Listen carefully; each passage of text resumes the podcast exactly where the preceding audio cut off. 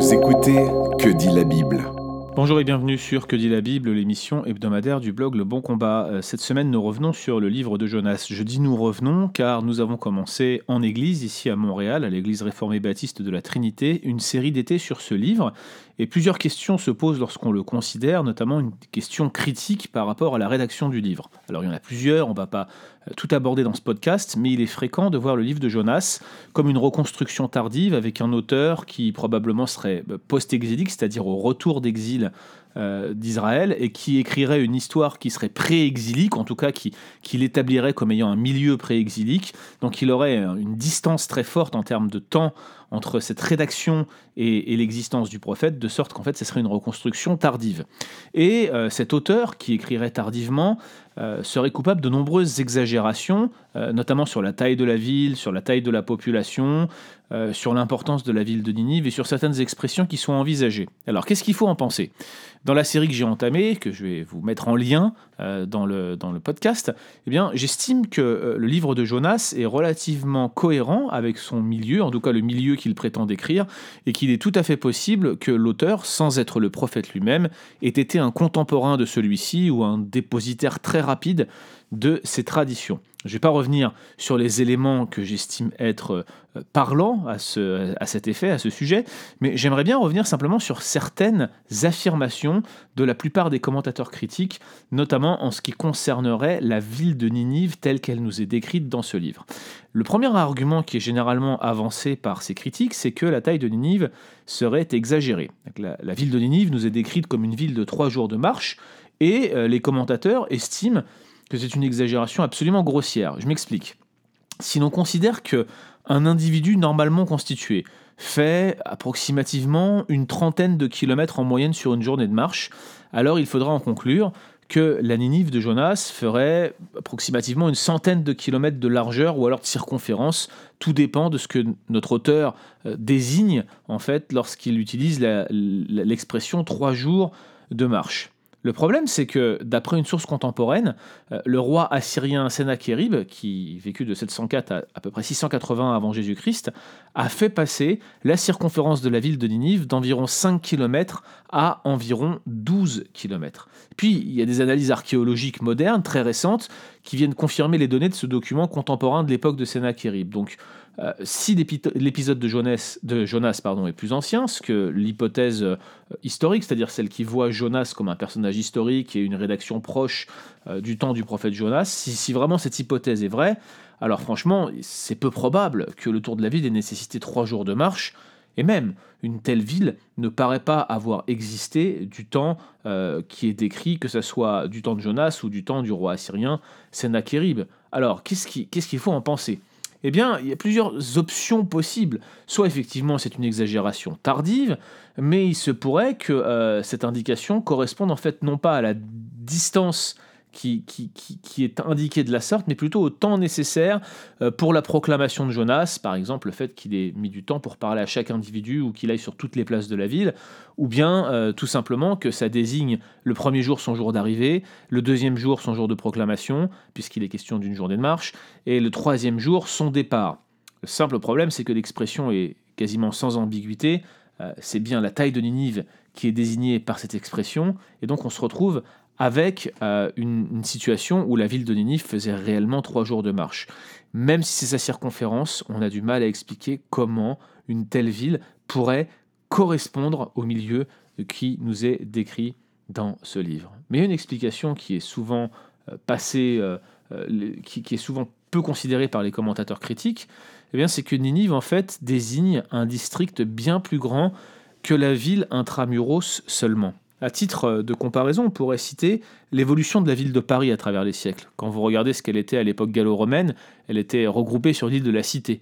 Les habitants de Paris savent très bien que c'est un tout petit espace qui aujourd'hui est complètement couvert et sur lequel on pourrait... Euh, enfin, c'est très surprenant de savoir que Paris se, se limitait à cette taille à l'époque gallo-romaine. Et puis même au Moyen Âge, des secteurs entiers comme euh, Montparnasse, par exemple, ne faisaient pas partie de Paris au Moyen Âge. Donc on voit que la ville, elle a évolué, ses quartiers ont augmenté, on a rajouté des portions qui étaient à l'extérieur de la ville pour les inclure à l'intérieur de la ville, et aujourd'hui encore, on parle du Grand Paris, dans laquelle, peu ou prou, la petite couronne pourrait être intégrée dans la cité parisienne.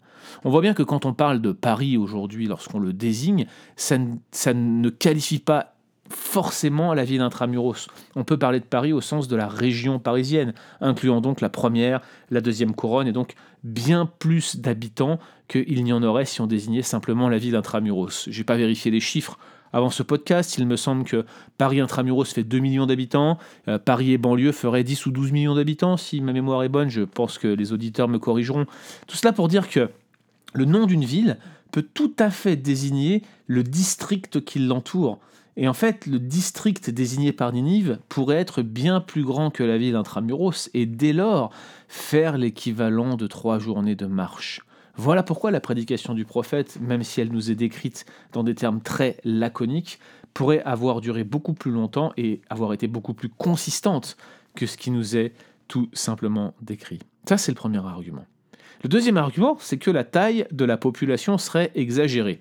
Vers la fin du livre, au chapitre 4, il nous est dit, de la bouche de Dieu lui-même, que Ninive est composée de 120 000 personnes qui ne savent distinguer ni la droite ni la gauche. Alors certains ont estimé que ce, chiffre serait une référence aux enfants uniquement, et dès lors que la population de la ville serait de 600 000 habitants. Il est vrai que l'expression de distinction de la droite et de la gauche est souvent associée à l'âge de connaissance du bien et du mal.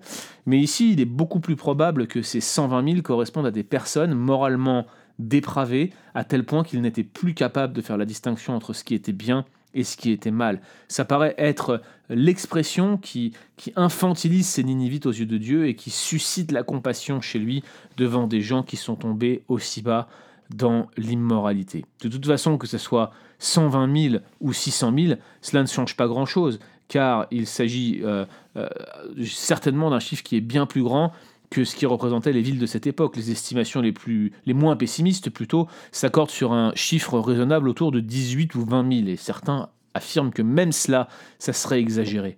Donc on se retrouve avec 120 000 habitants pour une ville de ce type, et on est extrêmement surpris par ce chiffre.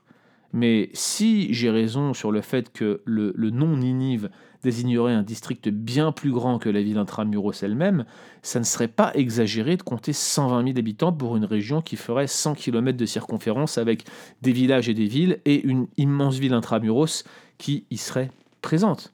Donc, que ce soit la taille de la population ou que cela soit la taille de la ville de Ninive, ce ne sont pas des exagérations qui seraient caractéristiques d'une période ultérieure, mais plutôt le fait que cette ville serait en fait une ville et sa banlieue, un district bien plus grand. J'aurais pu citer aussi un autre exemple, c'est celui de Sodome, de Gomorre et des villes avoisinantes. Vous saviez qu'il y avait Tsoar, il y avait ces deux villes qui étaient l'une à côté de l'autre. On voit bien que, plusieurs euh, bourgades pouvaient être dans la même région situées et, et fonctionner ensemble comme une espèce de réseau euh, de zones habitées. Voilà pour les explications en ce qui concerne les exagérations de la taille de la ville et de la taille de sa population.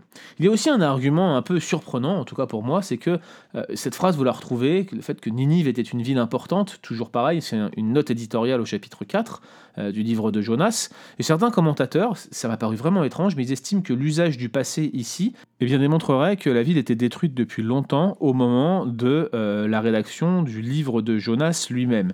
Il s'appuie sur cela, sur le fait que c'est une, note éditoriale et on, essaie de reconstruire alors ensuite le fait que cette ville a été détruite. On, cherche de quand date sa, sa, plus ancienne destruction totale et on retrouve que cette ville a été détruite en 612 avant Jésus-Christ par les Babyloniens et les Mèdes et que par conséquent le plus probable c'est que le livre de Jonas ait été écrit après, donc soit l'époque exilique, soit plus probablement l'époque post-exilique. C'est ce style d'argument qui est employé. Mais ce qui me frappe, c'est que l'ensemble de la narration de Jonas utilise un temps passé similaire, un passé de narration.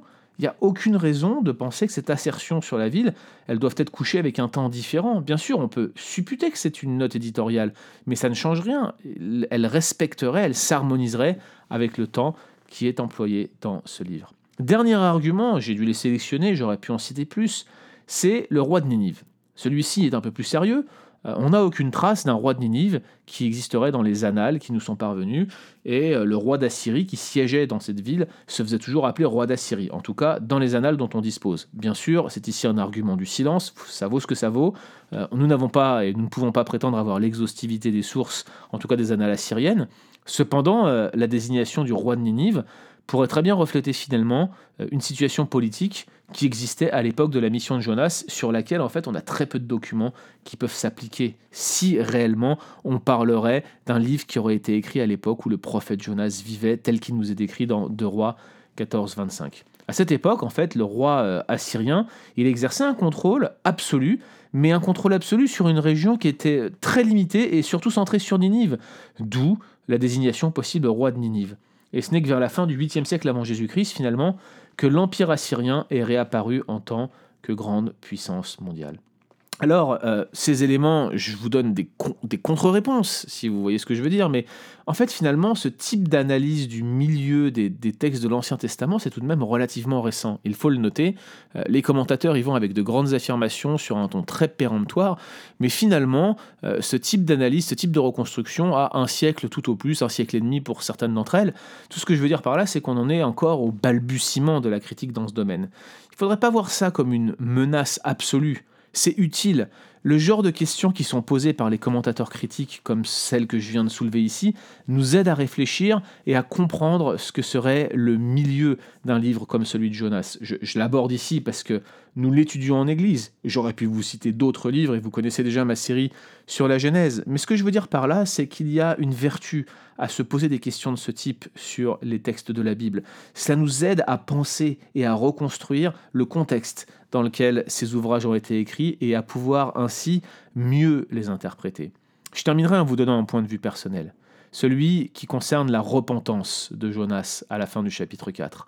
Elle n'est pas mentionnée, elle n'est pas explicite, mais j'ose imaginer que l'auteur, dépositaire d'une telle tradition, a hérité de certains témoignages oculaires, pourquoi pas ceux du prophète lui-même? Voilà pourquoi j'estime et je pense qu'il est tout à fait légitime de penser que le livre de Jonas est une biographie sélective au même titre que les évangiles, qui aurait très bien pu être rédigé à l'époque du prophète lui-même. Retrouvez d'autres épisodes sur www.leboncombat.fr.